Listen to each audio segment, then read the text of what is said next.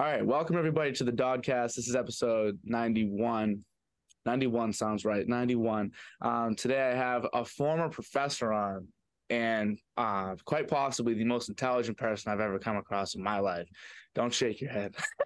But this is very important to me. I'm really excited about this episode because I want to transfer some knowledge from not only myself, but to others. And so Professor Mauricio, I always call him Professor. Mauricio, can you please give a little bit of a background on yourself? Yeah, so I'm originally from Brazil, grew up on beach town, loved to surf, play basketball as a kid. And then as I progressed as a business school student, I moved into a master's degree and into another one, and I decided to pursue this academic life that I now live on. And that's when I moved to the US to do my PhD in Florida. That was 10 years ago to 11 years ago. And after PhD, I moved to Massachusetts to teach at UMass. That's you've told that before. That's because that was very succinct. That was very well done. Okay, so the first thing I wanted to talk about, just your perspective on things, the way you look at life and the way you then communicate it to people like your students, like myself, is like, it's unlike anything I've ever seen in my life, just based on like your first principles thinking, which we'll get into, and a couple other things, like the way you analyze each, like, I guess, component of a problem and really stick to it. You don't just say to do that. You really do. I can see from the way you talk. Mm-hmm. So I want to know what made you this way, who made you this way. Do you think it was an upbringing thing, an education thing? What? That's a very good question, because basically you're questioning how I think. And I can tell you that I've been trying to improve the way I think on purpose, like with my own intention behind it. But we always think in a unique way since we are a child, I would say. Like, everybody sees the world in a different perspective because you are configured in a different way than anybody else. So there's no way that two people will look at the same thing and that will overlap 100%, right? Right. So it's something that we need to learn to leverage on that capability, or transform that into a capability. How do I see the world? Can I transform that into a capability to improve the world or to improve people around me? Because I have that unique perspective. So I only discovered that later in life, but I thought that since I was very young, I always liked to observe how people behave and why they behave the way they behave.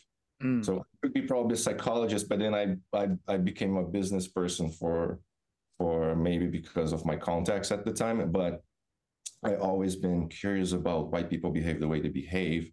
And now I understand that I could leverage that perspective wherever I am, and try to explain or try to find what's going on behind behavioral attitudes. So the question was, so I'm trying to get back to the question now, why do I think the way I think, basically. Yeah. So. It's hard to answer a question like that because it's who you are, right? But I can tell you this. You need to understand who you are first, because then you can improve your thinking, right? If you understand who you are first, which is not an easy thing to do, definitely not. But that's one of the most important things you must do in your life.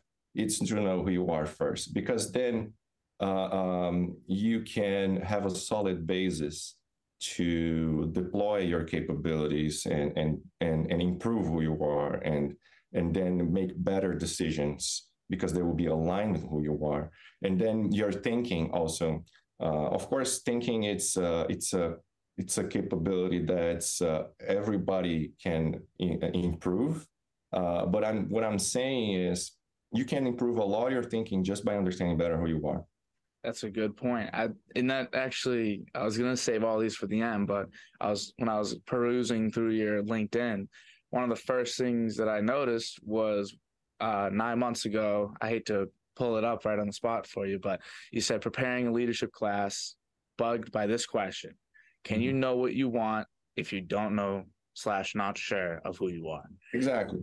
And that, I thought that was really cool. I was going to bring that up later, but then you kind of started getting into it, and I was like, this is perfect. But yeah, it's a very interesting concept to be able to know yourself, which, as you said, it's very difficult.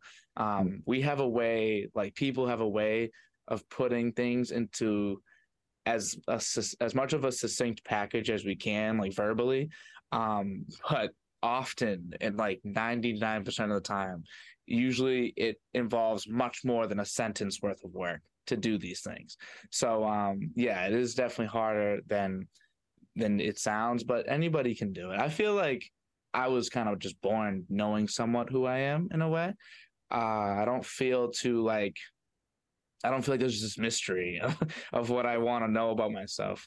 But yeah, I think there's this distinction between having confidence in things, which you may confound with thinking that you know who you are. That's a good point. And then really knowing who you are. Because as we grow as human beings, for example, babies, they don't see themselves as one thing. They see themselves as their parent. So it's so much projection that that happens that babies tend to see their moms and their dads as part of themselves, like extensions of who they are. So there's no identity formed yet. And as you grow, especially, for example, when you're a teenager, the most important thing for you when you're a teenager is to fit in. So your identity, your value, it's corresponded to the extent to which you can fit in the group. Wow. Because, and that's why we have problems with teenagers that kill themselves when their image and their reputation, it's destroyed in the community. Unfortunately, that still happens. And it's a human thing that when you are a teenager, you are very concerned. And it makes sense because you are evolving. You don't know who you are. So the best thing you can do is to have a proxy to at least fit in the group and be accepted so you can survive. Right. Yeah. So that makes total sense when you are teenagers. Your idea is to focus on fitting in, at least in one group. And of course, there are the rebels. That's when you rebel when you're a teenager and you kind of take a stand and say, I'm not going to fit in. But what happens when you take that stand and you become a rebel as a teenager is that you actually fit in into the other group of the rebels that don't fit in, and you actually into the same group. Sheep of the other herd is kind of it's okay.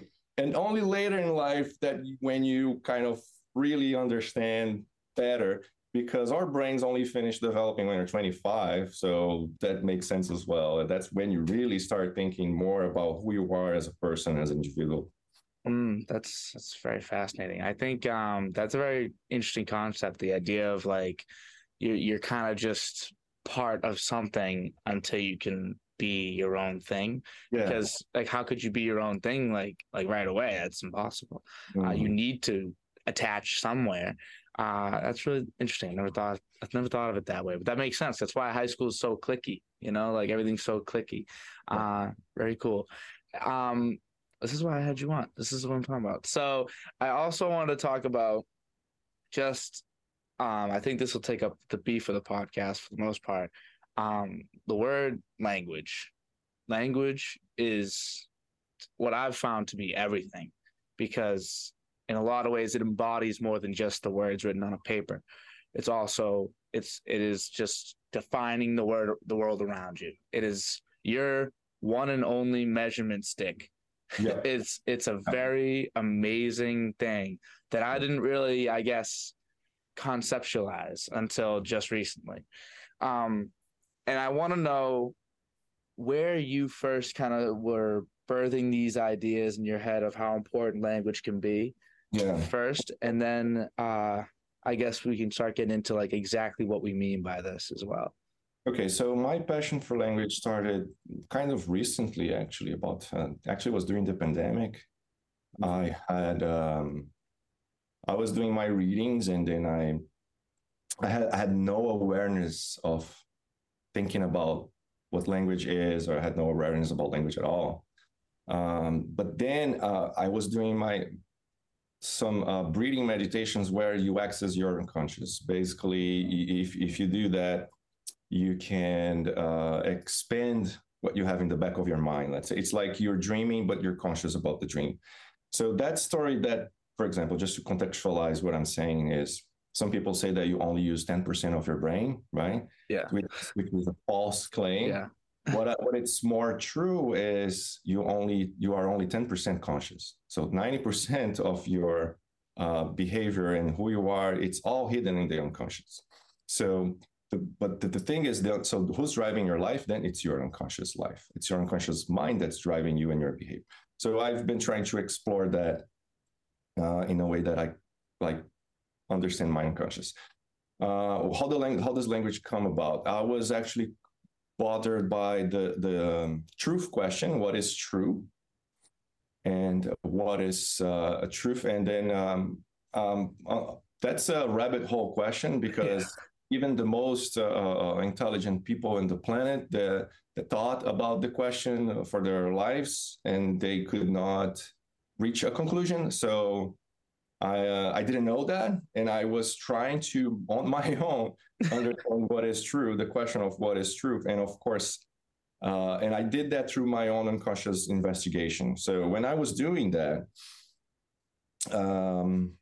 I understood that the only way to reach truth is through my own mind, and my mind is limited, right? So for me to understand what is true, I can only go to whatever is true up to the point where I'm using all of my mental capabilities. But the problem is my mental capabilities are limited to understand the world. So that's why I will never reach the final truth about things, because of a cognitive limitation, and I'm a human being. I can only pay attention to certain things, and there are an infinite number of things to be paid attention to. So if you want to really know what truth is, it's impossible, because you're very limited. Yeah. And then I understood that the process in which we codified reality is through language. So I heard this guy saying that basically reality, it's a piece of language. Chris Langan said that, and it really bugged me, because at first I was like, what the hell is this guy talking about? How can reality be a piece of language? And then he mentions that the way we perceive the world, it's through language. We can only see things that we can define. For example, if you see those psychologist tests, they show you a picture. It looks like more like a coffee stain. It's all blurred. Yeah. They show you that picture, and then you're like, is this a horse? Is this a butterfly? You automatically start to make sense of things. Mm-hmm. And which means you have to define the thing first to then make sense to you. Otherwise, it's like there's nothing there. So if that is the case, then language is the ultimate technology that we have. It's the only technology that we have to organize our thoughts and connect to reality. So it's the medium between mind and reality. There is this book that Stephen Pinker wrote that talks about the language instinct. And it's based on the idea that people that investigated language, they were investigating languages across the world, and they were thinking that if you have a more limited language in terms of vocabulary, for example, you tend to be more stupid or you don't think quite right. People in the 1800s, they had these basic thoughts, which is a good idea to involve later. Yeah. But then, what they found out is that that's not really the case. What the case is, we are born as human beings with this language instinct. We perceive the world as symbols, and we put those symbols in categories, and then we define them in language. We all perceive the world in this more broader category, symbolic way, and then language is more like a reductionist way to see the world. But that's very important, because then you can have things into categories and organize things in your mind and make sense of things. So my passion to language came out of this idea that, because for me at the time when I was meditating about truth, I was thinking, I just want to do things that are true. Because once you start being okay with the idea that you are pursuing something that it's not true, that's a very dangerous path. What I mean is, if you're not pursuing the truth in all endeavors, like if you're not pursuing the truth in a conversation, if you're not pursuing the truth in a choice that you make in your work, if you're not, because I am a kind of a social scientist, so I'm always doing research, and I have to come up with good research questions. And but we always have a tendency to deceive ourselves to stay with things that are more convenient and easier to do. So it's basically you're pursuing a lie. You know you're pursuing the lie, but you know you're pursuing that lie is easier, and other people may believe the lie, and you'll be okay. It's kind of like small talk in a way, like a lot of times. Yeah, like, yeah, small talk it could be, but I'm saying like you are willful blind, and you are okay with willful blindness, or you are okay with pursuing lower value goals that are not necessarily the things that you should be pursuing. And that's not the truth then, because what's true, it's what's the most valuable thing. And if you're not pursuing the most valuable thing, which is the truth, then you are deceiving yourself into an alternative path that's going to lead you nowhere. Probably leaves you less stressed too. If you're like really pursuing like a truth. If you want to deceive yourself and think that and live in your own imaginary world where everything is perfect, right? If you want to hide yourself from the truth and create this imaginary world, that's why I was actually listening to a podcast recently, and the guy was saying, it's a psychologist, and was saying that's why you have a lot of people addicted to video games or social media, because that's an imaginary world that's created outside of what is true, but it's just better. So, and then he was saying that some teenagers and even adults that are addicted to video games, they just live in a game, they just live in a world that's not true, but at least then give them this sense of flow. They have, right. It's a more easier and more exciting, and it's more convenient. It's all a lie, but it's satisfying, right? And it gives you a dopamine kick, but it's not true. So I was very concerned about pursuing what is true, and for me, that's when language came out, because if reality is a piece of language, then the only way for me to connect with what's real and then what's true, it's through language. Yeah. Yeah. The only way for you to connect with what's real and what's true is through language, the only medium that we have. Another thought about that is do you speak two languages? Yes.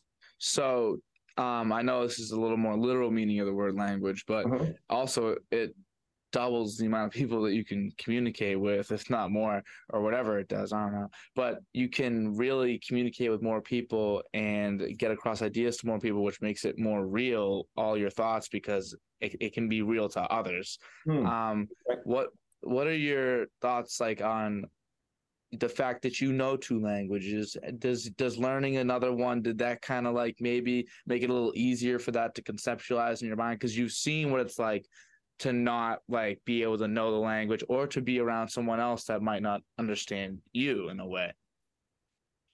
So there are studies that show that if you know a second language, that gives you more capabilities in terms of making brain connections, neural connections. That's more helpful. Right. I don't know exactly to what extent that makes you smarter. I don't think that's the case. I don't think it's related to IQ, but it's. I think, like you're saying, it's easier for you to understand other people or connecting ideas. Maybe that would be the case, because if you can increase your vocabulary, like you were mentioning, you were reading more books, and now it's like expanding your mind. So it's what expands your mind, it's this vocabulary and this number of dots that you can use as a reference point to make connections. Yeah. Right? That was a really cool example you had in our class as well. You pulled up like the neural synapse, like all these like neurons and how they fire, and then how they like they want to connect. You can see it in the way that they're like moving. They want to connect each other, and then like they finally like interlock, and then you have a new pathway. Then you got to build that pathway, and then from there's more, and they all just connect into this massive web that basically is your intelligence in a lot of ways. Yeah. Yeah. And that's where another big piece of the puzzle for the language thing for me is like, if you don't know the words, then literally chemically in your mind, like it will not connect. Yeah. So you need to know the words. It was that was a really, really big moment in that class as well. Yeah, knowing the words, it's the analogy to specifying the thing that you have in mind. It's having a precise speech. So it's not just knowing the words. Of course, knowing more words is helpful. But what I think my goal with saying that is, be specific in your speech when you are addressing something or when you're explaining something. And then and writing helps, because when you have to write, then you have to, all the mess that is in your head needs to come down to a sentence. And that's a process of filtering out and specifying things. That's definitely something that I need. I end up, a lot of like word vomit just flies out because I'm thinking so much. I want it all to be out and presented, and I guess it's better to have it all out there than nothing, but still I definitely should be writing more. Just that's a good practice, because I was thinking of ways I could do that. I'll write down things, make me focus my words. Also another, so the synapse thing was a big deal for me in the class, but another thing that was a big deal is how you used quantum mechanics to then explain this. Now, quantum mechanics is something I don't think either of us should attempt to explain to anybody in a small podcast like this. But what I would say to people is, go look in the link below. I will link like 3 little 5-minute clips on people doing it very well. It can be explained to you. It is one of the most fascinating paradoxes you will ever see in your life. But basically the idea is that these particles behave different when we're watching them. That is the basic part of the idea. They behave one way when we're not trying to record it, and then when we're trying to record it, they just start acting different. So at the quantum level, what defines reality is the observer, which it's mind-blowing, because and that's the only thing I think at our level, that's the only big lesson, let's say, or the only conclusion that we can make, which is the conclusion that the scientists already made, which is at the quantum level, which is a level of reality, right? Yep. You define reality, you define what's real by measuring it. And that's what I call the measuring device. That's what I call language, right? So I just made that connection with language because I thought it would be a very unique and interesting way to connect the idea that I mentioned to you from Chris Langan when he said reality is a piece of language. I guess that's what he's referring to. Yep, that was the snap moment. It all kind of like the seatbelt buckled on that moment, because that was the perfect way to describe it. It's like that. All it is a measurement. Our measurement, and all words is a measurement. I remember you were saying the whole year, this is that which defines. The language is that which defines. And then you asked us what measurement means, and measurements are that which defines. So language is only your ruler for this world around you.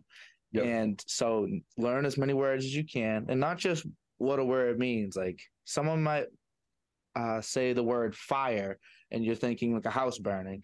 But then also the example you showed of Cooper Kupp talking about a fire blitz, that just means the safety's coming down. It's a very different explanation of what fire means. And you need to learn as much as you can, because it helps you tremendously. And it's already like impacted my life to a massive extent. And it definitely made me appreciate words and then analyze them on a word-to-word basis. So this is the next thing. First principles thinking has in a big way changed the way that I go about solving my problems. And then also analyzing each word in that same vein, like in the vein of first principles thinking, I go word by word as to what my issues are. So can you just explain in your words, like what first principles thinking is and why it's important? Well, yeah, first principles, it's something that people in physics and math, they do a lot. And basically that's the major go-to approach to solve problems. When you have a big equation, that's what they suggest you to do. You have this big, ugly equation. Going first principles is decompose that into more smaller elements that compose the big problem. And once you understand with more details the decomposition of the bigger problem, you have these elements defined to you that will make it easier for you to solve the problem, because solving the big equation, it's basically a reorchestration, a reorganization of these smaller problems. And when it comes to solving problems in business, for example, a lot of these big, ugly problems that companies have, if you decompose them into small ones, you can at least make a list of priorities of which ones you should attack first. And once you attack those, the other ones will also be solved as a consequence. So that's the idea of first principles, is to go down, and it's also related to truth, because the idea of first principles is find the truth behind the big problem that you have a hard time defining it. So try to define the big problem through other means that are more specific and smaller, and find the real truth behind that. Because sometimes when you face a big problem, you may not have an easy understanding of what's the truth behind that problem. Because if someone say to you, oh, there's this new disease that's coming out of Africa, and then it's highly transmissible, it's going to kill everybody. If you just believe what people are saying, you will freak out and you will lock yourself down like people we did in COVID. Yeah. Right? And then, so if you break down the problem and go in the process of investigating everything that's there in more details and finding the truth, then it's much easier to manage. That reminds me of another thing I read from your LinkedIn, saying that nobody wants to start small, but that's a bad idea, because starting small is really like, it's just those incremental steps that you can make at the beginning of anything. It's hard to just jump into something and be like the best, you know? Like if I expected my first podcast ever to be similar to the Joe Rogan Experience, then I would have quit a long time ago. Yeah. You know, you can't do that to yourself, because that's not where they start. It's not where like these top tier things start, and it's not going to be where you start, at least very, very rarely. I don't think there's probably an example out there of someone that's just like this natural in a way, but it's very, very rare. So you got to put in the work as well. And so in class, a lot of times we kind of like took first principles to the most basic form of like, all right, what are some of the words within these problems? Like, say like your issue in life is, I don't think there's a lot of like opportunities out there for me. That's what you feel. Like, where are the opportunities? All right, let's look at the word opportunity then. Like, don't try to find doors to open. Let's just figure out what this word means. And the way we did that in class, you kind of start every class, you'd have like a word on the board, and we'd go through it, we'd analyze it. Where did you think the value was in doing that? I think that, that's a good question. When I do that is, first of all, we need to pay attention to the use of language. When you say the word opportunity, for example, is that really what you mean, right? By selecting the word opportunity, or because maybe what you mean, it's not that there are a lot of opportunities. Maybe what you mean is, I am not exposed to options that I could exercise. You know, that's different. So, yeah. Right. So it's not that I believe the world is super abundant in terms of opportunities. There are opportunities everywhere all the time. It's like the quantum field. Everything, it's out there. Yeah. You define it, there's your opportunity, right? So the problem is, I like to do that with the world, because it's trying to break down the use of the word, why people use the word that way, and what could be a more sophisticated and articulated way to express the idea behind why people use that word. And then think about on what are the consequences of the word as well. When people use it, what do they mean, and what happens out of that?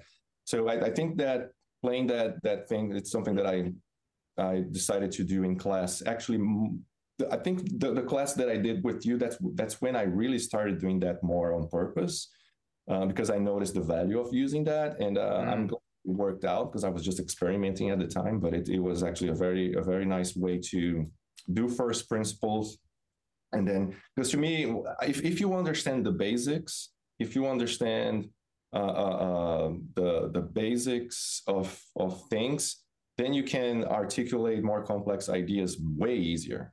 Yeah. So that's the point.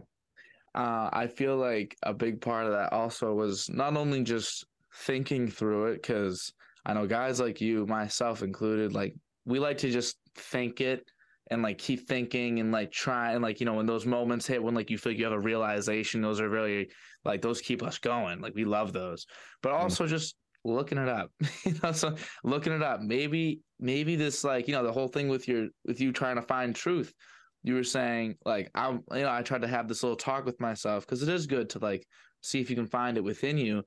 But like, then if you just looked it up, maybe you would have found like, oh, this is like the question, like from like this past century that like, or whatever, that people just can't answer. There is no answer. And maybe that would have gave you at least a little stress relief in the beginning to then look at it the way that like probably you could have been, maybe to save a little bit of time for yourself. But yeah, look it up sometimes. I know when we put the word on the board, first things we do, we'd go look up the definition of the word. Then like, I guess like the etymology, like the history of the word, where it comes from, the roots, and then what those roots mean. And that was the basis. That was the starting point. What is already known. And then we can then build inferences from there. Yeah, that's very important. Yes. I thought that was very cool. And also a big thing with that was asking people around the class, like, what do you think of when you think of this word? And you really did, like, you let people say what they thought, and you didn't like have a telegraphed way like you were going to fill out this whiteboard. You had a couple things you wanted to put, but you let people put what they thought when they heard opportunity. Some people heard I remember the word gap came up a lot. It was gap, and you were like, but what is a gap? And then we went into that, and you were like, because a gap to some people is a bad thing, so are there bad opportunities too? And we were like, actually, yes, there can be bad opportunities technically. And that was just very fascinating. But all right, so another thing is you have a lot of these like deeper thoughts, and I heard you say meditation earlier. Meditation included, what are some ways that you find yourself working through these thoughts and working through your whole, I guess, just the psychology that you're kind of like fighting through? And like how you come up with all these theories and ideas, and where you really put it all to words in your mind. So these meditations, they help a lot, and so writing helps to organize the ideas. Writing, just like a journaling, on the progress of that I'm making with that thinking. So I'm thinking about language. So I have a note on my phone, and then everything that I think about language, that I think it matters, I put on that note. It's like a notebook. And then I just type in there the thought, then I'll read about it, and then I may correct what I wrote that was wrong. And I keep evolving the idea based on my own, writing my own thoughts and reading about it mostly. So then I guess it's kind of like studying up on what you had previously written to then ensure that like you're not repeating these steps over again. And then I talk to other people that also know more than me on the subject. That's a very good idea, to talk with other people that know more than you about something. Yeah. And then they will tell their perspective, and then I will refine what I have. And that's what I've been doing. So in your research you're doing, what group of people are you studying exactly? So most of my research has been around strategy or international business, how companies, they achieve competitive advantage. Now I'm also interested in how competitive advantage can be achieved through language. There are studies already that, for example, they analyze the speech of CEOs on earnings calls, for example, or the shareholder letters. Those are already quite nice studies that show that what people say, how they say, matters and affect, for example, stock performance. And but I am more trying to get down to the level of entrepreneurs in how entrepreneurs use their language to succeed. For example, entrepreneurs, they need to be very enthusiastic with their ideas, but they need to also be realistic. So you can only demonstrate those things through language, of course. But if you are too dreamy with your idea and not very grounded on numbers or on a solid basis, like scientific basics, maybe you may come out as just a dreamer and not someone that can pull it off. And so I am developing a research pipeline on understanding how entrepreneurs use their language depending on the objective that they want to achieve and what is the best language to be used according to each objective. That's fascinating. I feel like people that, if you were to just listen to this and you didn't say, I guess in the beginning, that you were interested in psychology, in the human psychology, but you ended up pursuing business due to like your connections and all that, people would 100% be assuming you're a psychologist. Like just the way you view the world, that is your capability, I guess, in a way, like you were saying in the beginning, that is the perception that you made a capability. It's just your ability to see people and understand like what exactly is like, what are some of their, I guess, traits and things that make them who they are, like entrepreneurs, like the way you're able to categorize that into like charismatic, I guess, enthusiastic, and they are based in reality. Like, I think those are important distinctions that like people need to hear. Cause I know like, I always have like all these crazy ideas. I'm like, oh, I want to do this, I want to do that. But then it's not so much based in reality. And like, it's all in this like perfect peachy world that like, yeah. So in a way, so what you're saying is that your language defines also like it's an expression of who you are, right? So the way you use your language and the way you select your words and how they come out, also they reflect who you are inside, of course. Of course, you can be deceitful, and some people are good at that. Yeah, they use language in a manipulative way to manipulate others. That can be very effective sometimes, but that's why I think it's important also to understand language, because your bullshit detector gets enhanced. Yeah. When you understand language better, you understand when people are using language in a way that's tricky, or you know that they have other intentions in mind. It's not what just they're saying. On that thought, the idea of like having like a bullshit detector and like being able to see if someone's lying to you. I feel like a lot of people misinterpret that for like a cynical point of view. Like you can say, oh, well, if I just don't believe that you have the right intentions from the jump, then I'll never get caught on the BS.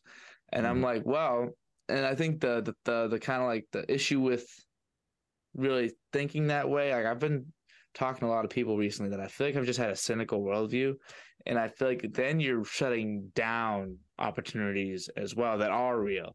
So it's kind of like this balancing act. Like I think I'd rather get caught up on some BS sometimes and be open than be closed, you know? What are your thoughts on that idea?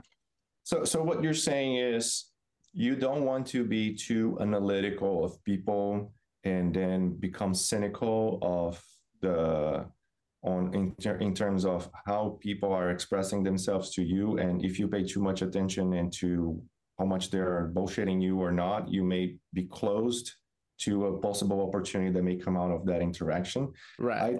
So maybe, yes. So you don't want to be a machine that detects, like you are a lying detector machine. That's all that we do. No, I don't think that's the point. You definitely want to be aware if people are lying to you, because that's bad.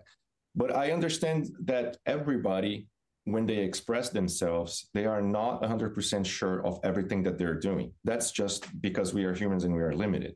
So I think it's more about wisdom to understand when someone it's expressing themselves in a way that just because they don't want to reveal their limitations, they are trying to polish something, or they just are trying to say something that it's not quite accurate, but they want to say that because it will look good. And you may give them a credit because they're just afraid of showing their limitations. That's okay. But I think we really need to be aware of when people are trying to trick us into doing and making a choice, or even trick you to buy something that you don't need. That's when you need to put your foot on the brake and say, no, I'm not taking that. Thank you. I'm going to move on. Because that's not about being a good person anymore. It's just you're just deluding yourself, and you're being deceived. Back to the idea of knowing yourself as well. Do you think, like, if you truly know yourself, and if you have, or at least if you have like a great idea of who you are, do you think that would keep you from getting caught up in the BS? Because you can. I don't think it helps. I think it helps, but we have this personality trait called agreeableness. Mm-hmm. Some people are naturally high in agreeableness, and with agreeableness, it's basically how much concern you are about pleasing others. And some people naturally are more concerned than others. That can be something that may drive you into making bad decisions, or it's hard for you to say no, right? So what you're saying is, once you know who you are, you can say no better or more confidently, because you know that's not something for you, right? Yeah. So that would help. But I also think that we need to be aware that a lot of people in the world, they want to take advantage of you. And that's just what's truth. It's the reality.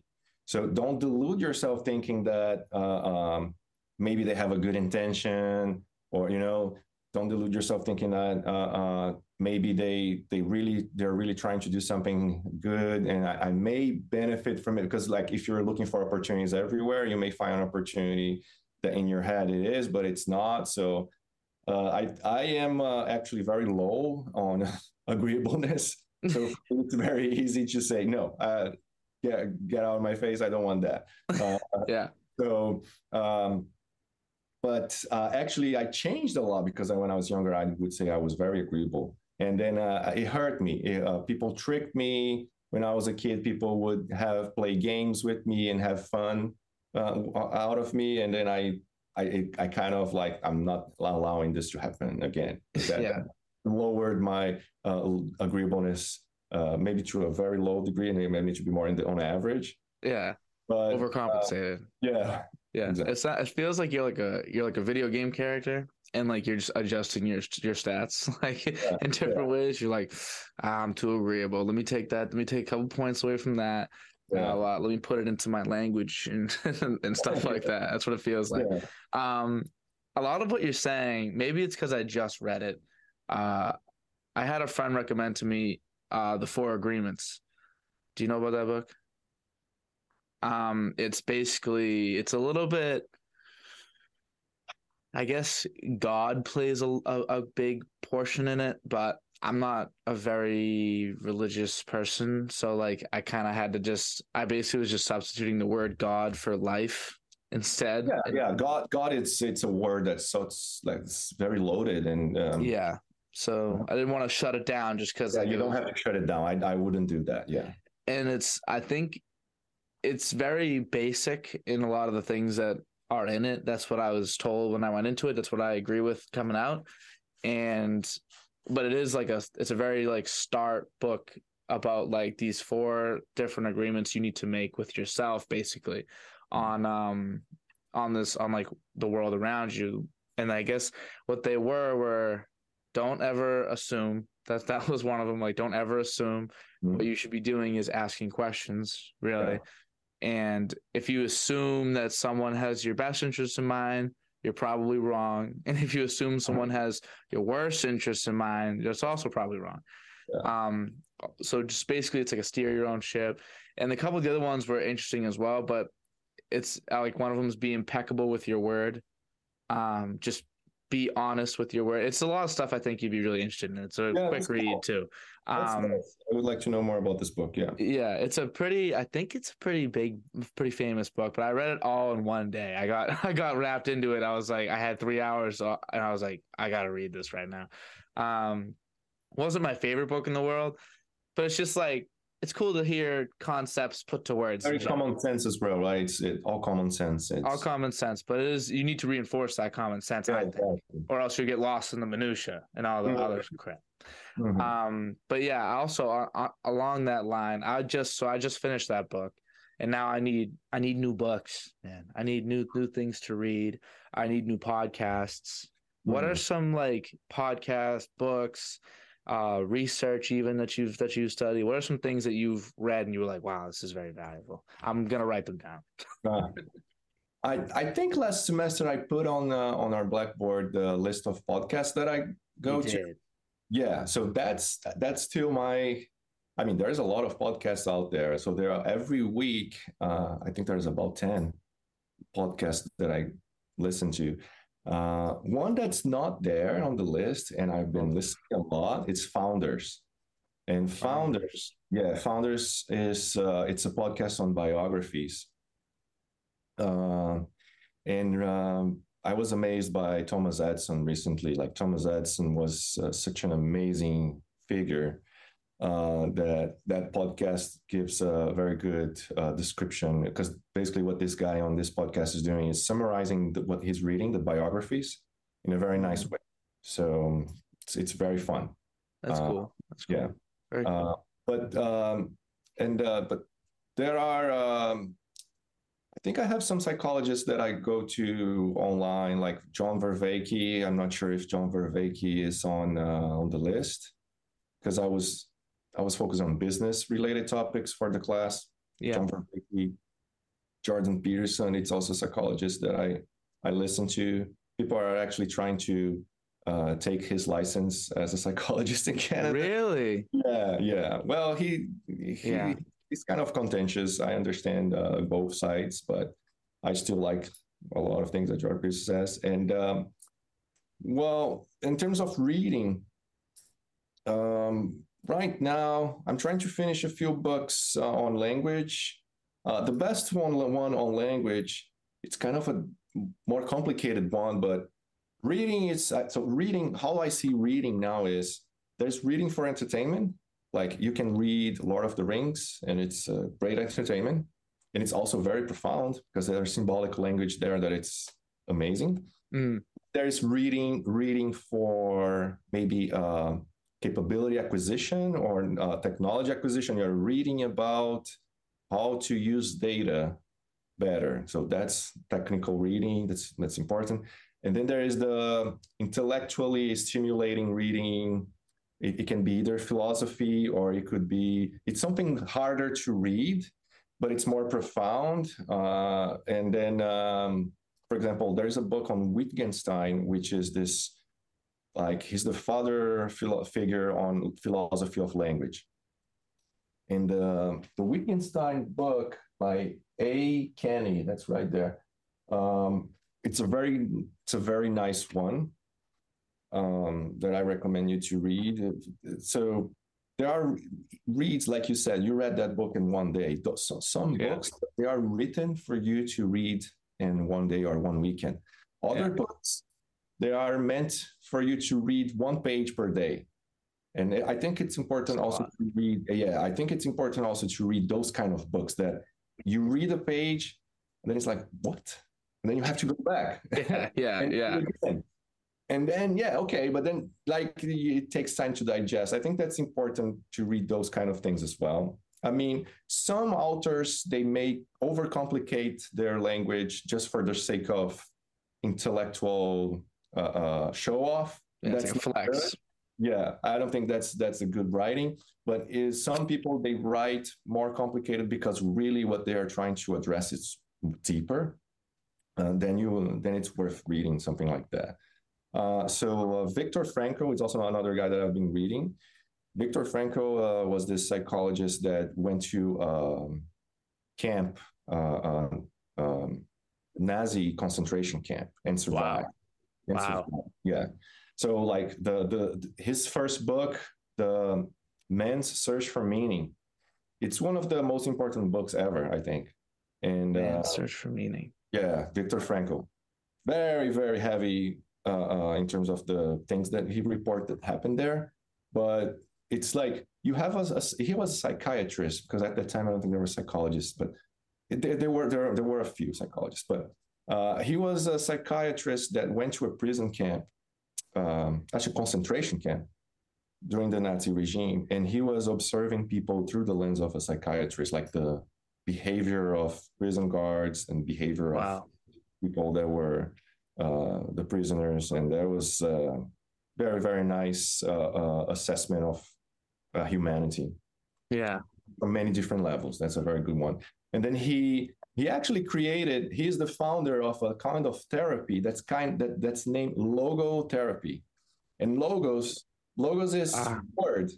It's word. It's the Greek also for meaning. So he was one of the prophets of the meaning crisis that people live today.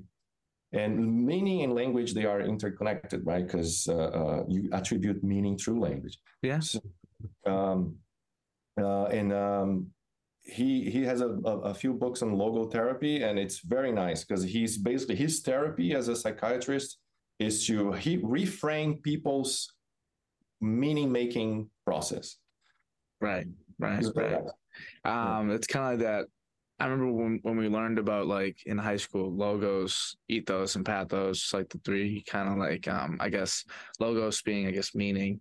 And then I think it was like ethos. Is that like your emotional, or is that your pathos? I forget. There's like the three. I have to look back into them because they were so cool. And the example that they used them through was like public speakers and your ability to get across like the many different things. In the different ways, like Martin Luther King was always our example that we used, like because like who spoke better and more strongly, and then Martin Luther King. I feel like these things are. I'm definitely going to give these a read first and foremost. I'm definitely going to give these a read. But I liked what you said about the idea that some are made to read in a day because you're supposed to get hooked and then go through the rifle through it, and then some you're meant. Almost like it's supposed to kind of like guide you through a little bit of time. Like it's supposed to stew in your head, which is fascinating because it's also what we probably should have talked about in the very first thing. I'm kind of upset that I didn't talk about this first. Abstract thinking versus concrete thinking. And because now like a lot of concrete thinkers may have gotten this far in, they're like, dude, I still haven't understood a word you guys have been talking about this whole time. So can you just maybe they already switched channels? They're listening to something else right now. Oh, they're gone. Yeah. It's only abstract thinkers at this point, honestly. But just can you explain that distinction? I thought that was important as well. Yeah. So we have it's much easier to think in concrete terms, and it's ideally we want to understand things first in concrete terms. We want to understand what's real, but from a materialistic perspective, let's say. So what's real, it's what's material, it's what's in front of me, right? And then for you to abstract out, what I say always is, what differentiates us from other animals, it's exactly the capacity to abstract. And so that's what makes us humans. And we suffer of anxiety, depression, and we are happy at times and sad at all other times because we abstract out things.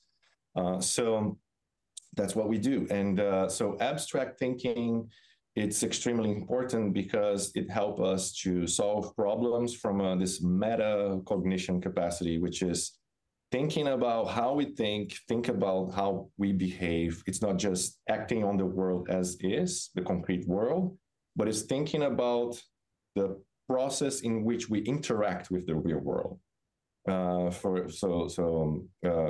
For example, like I was telling you, if all there is, it's all that's in front of you and material, what makes you pay attention to some things and others you don't pay attention to? So what's behind that thought process? Because what makes some things more evident to you and others not, more relevant or not. Then it's, you have to abstract out a little bit to come up with conclusions about that. So that's, and I think it's important to be connected to both worlds and navigate both worlds together. Because if you are all abstract thinking, you are too far on the clouds. Yeah. You may lose connection with the real world, let's say, because you tend to go to a more imaginary world. But if you are too connected just with the concrete, tangible world, you lack capacity to solve problems from a bigger picture perspective, long-term thinking. You tend to be more short-term thinking, which is bad. You lose creativity, you lose capacity to think about motivational aspects of things. Yeah. So you need both. You need to connect both all the time. I find myself often in the clouds, as you were saying, like just kind of. Yeah, we always have a tendency for one or the other. The balance is the hard thing, but it should be the goal for sure. Balance has been a key word in my life recently. Kind of like, I guess, how language is for you. I've been thinking of balance. Balance has been everything. It's to the point I want to get. This poster is like, you can't see it because I got it blurred, but it's like Earth. But I put it on my wall upside down because there is no upside down. It's just like, I just think it's funny. Like, why not have it this way? Talking about posters. So this paint here is Jacob and the angel. And I think it could be a good representation of the abstract and concrete, because Jacob is the guy that fought the angel and kind of won, right? He actually got hurt for the rest of his life, but he survived at least. Yeah. So what I like about this story is that Jacob was the guy that saw the ultimate abstract, let's say, which is an angel figure. It's something that's not real, let's say, to us. Yeah.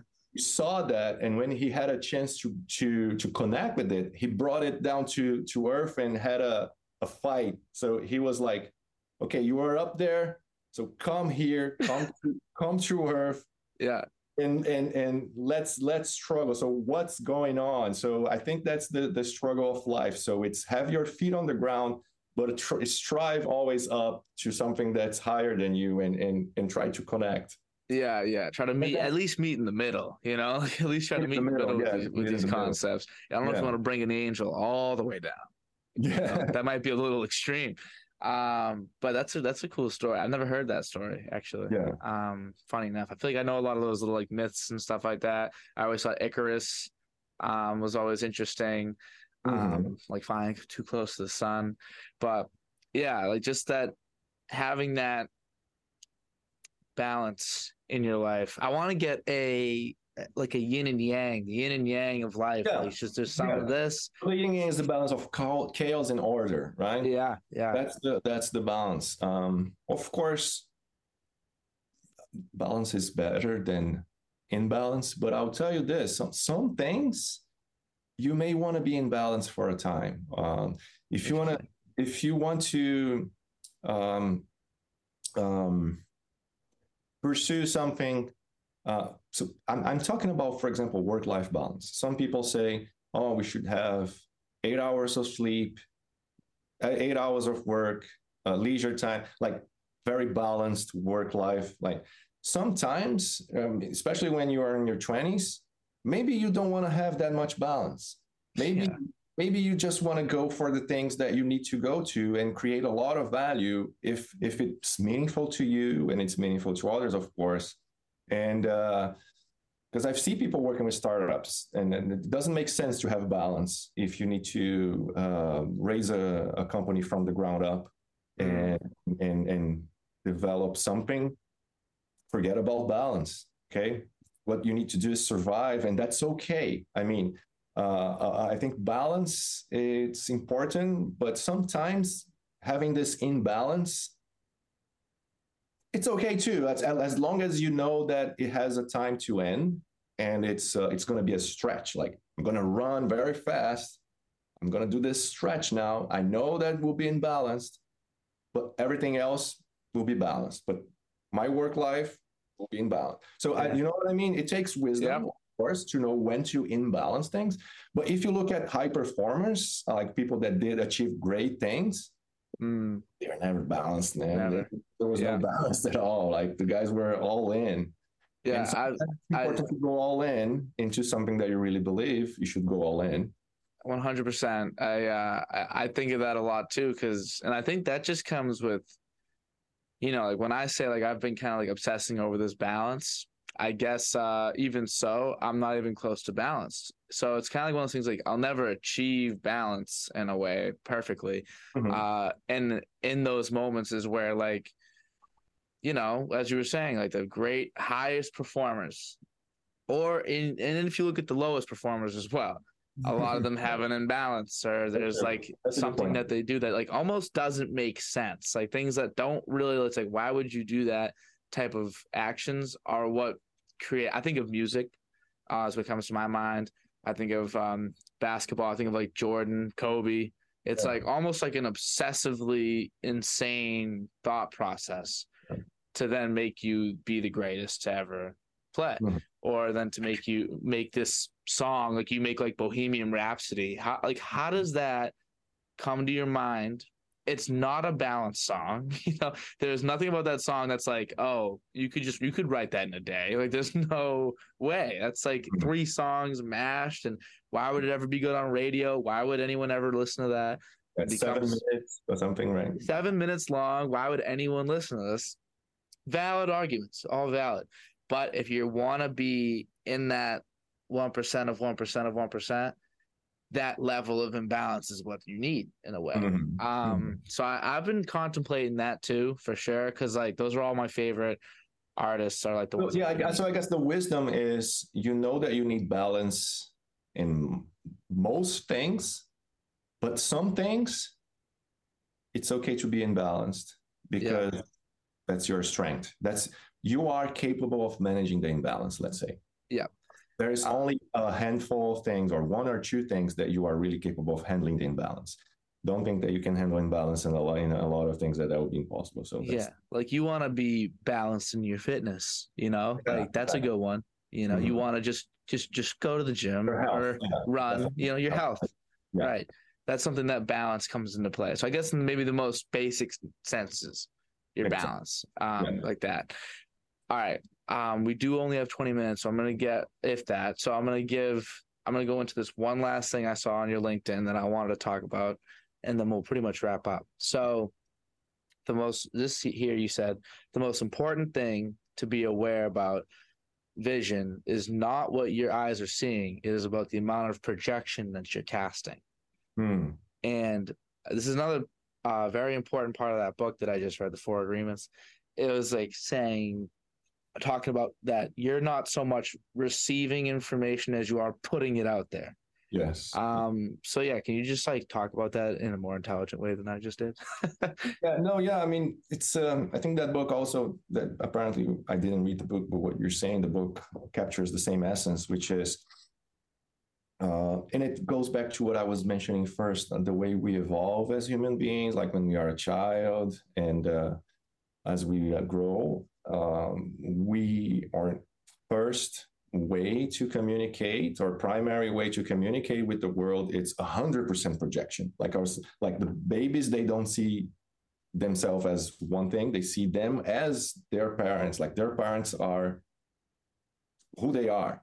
Yeah. So it's 100% projection. There's nothing else that's coming from the world to you. It's just you project the entire reality. And that's related, if you want to go back to the quantum mechanics again, since the measurer is the one that's defining reality, that's 100% projection, right? Because the measurer is the one that's collapsing reality into one thing that can only be made through the projection that the measurer makes. And that's physically changing it too. Like it's actually literally changing. Then shapes reality. So apparently reality, it's not just us defining the world and that's it. Apparently there are more to the world than there is us.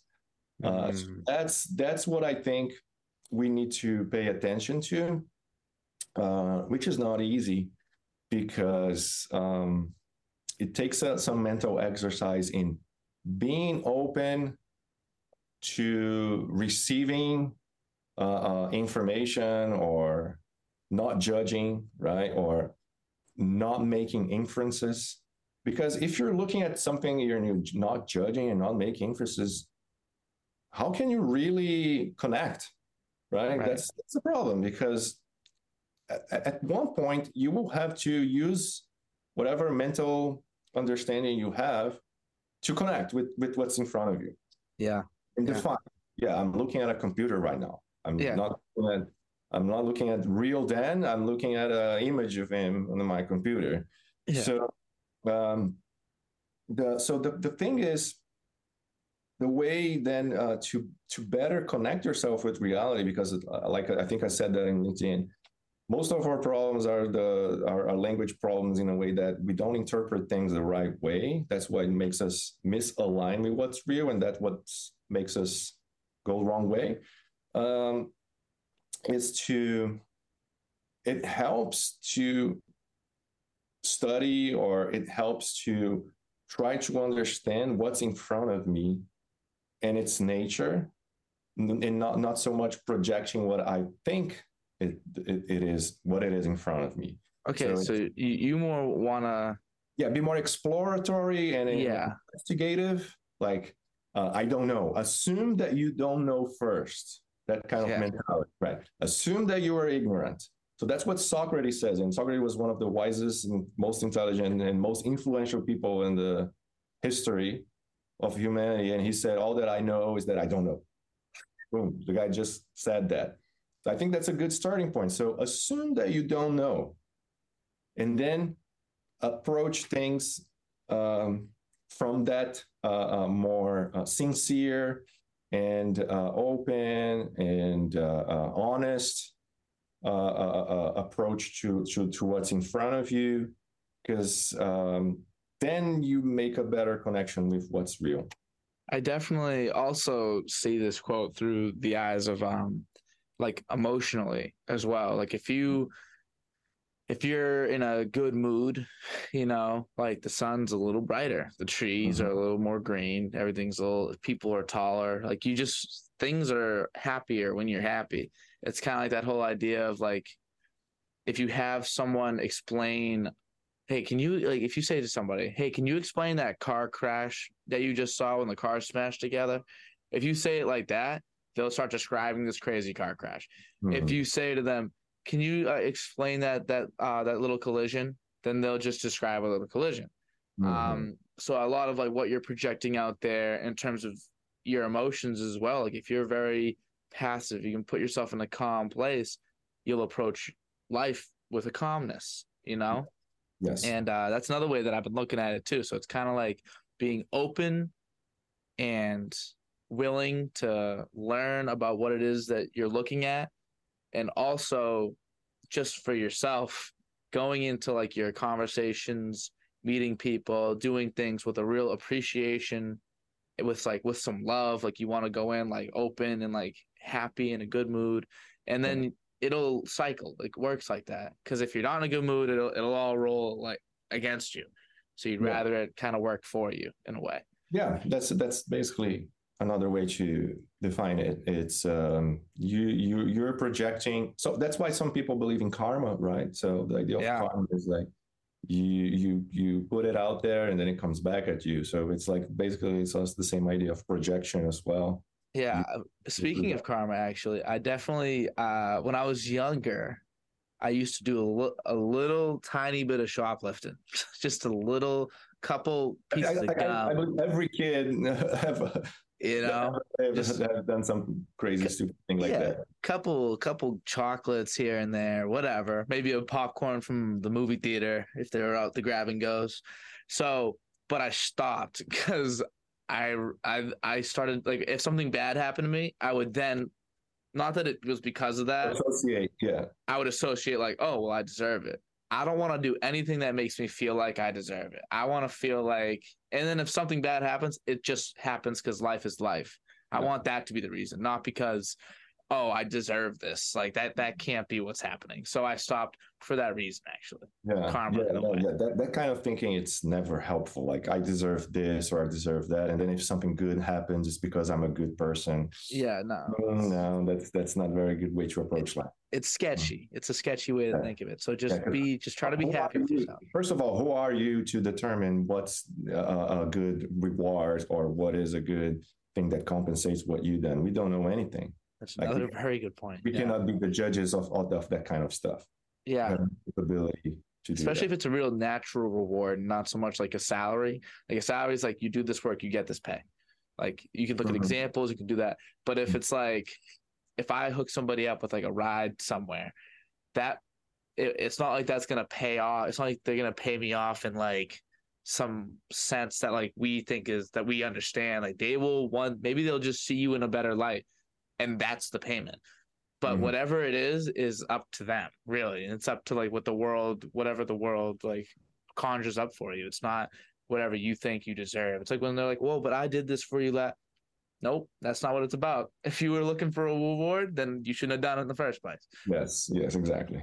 But yeah, it is 11:17. We've been going for a little more than an hour. I've had a wonderful time. I do want to ask, how was your experience on the DOD-Cast? Have you ever been on a podcast? That's nice. My first experience with the DOD-Cast. Yeah. The idea I think that we explored with the conversations about language is always something that motivates me a lot to talk about. It reflects the things that I try to exercise, not only think about, right? Not only be on the abstract world, but also on the concrete. Right. Yeah. So it's great to see that the crazy ideas that I have sometimes and I show in class, they are reverberating in someone like you. And it's fascinating to see that some other people are like you are benefiting from this articulation of knowledge in a way that it's kind of some people may think like nonsense, like you said, but other people may just click and it just makes sense. And then it's very valuable. Yeah. So, happy to see that. Yeah. Thank you. It's it definitely has been valuable for me. I'm sure, 99% of people that watch is going to be like, what's going on?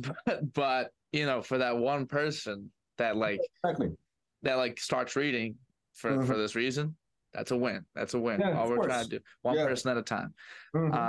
But yeah, so this has been great. Thank you again very much. I'm gonna we can wrap it up here.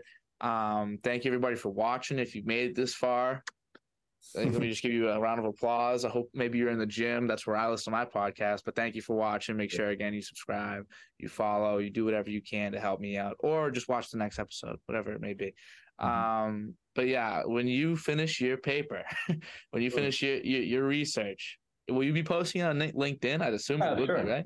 All right, I'm gonna need to see that, and then give it to everybody and be like, you need to read this academic paper, and they're all gonna be like, no, but I need to at least see it. So I'll keep stalking your LinkedIn. But yeah, thank you very, very much for doing this. I appreciate your time.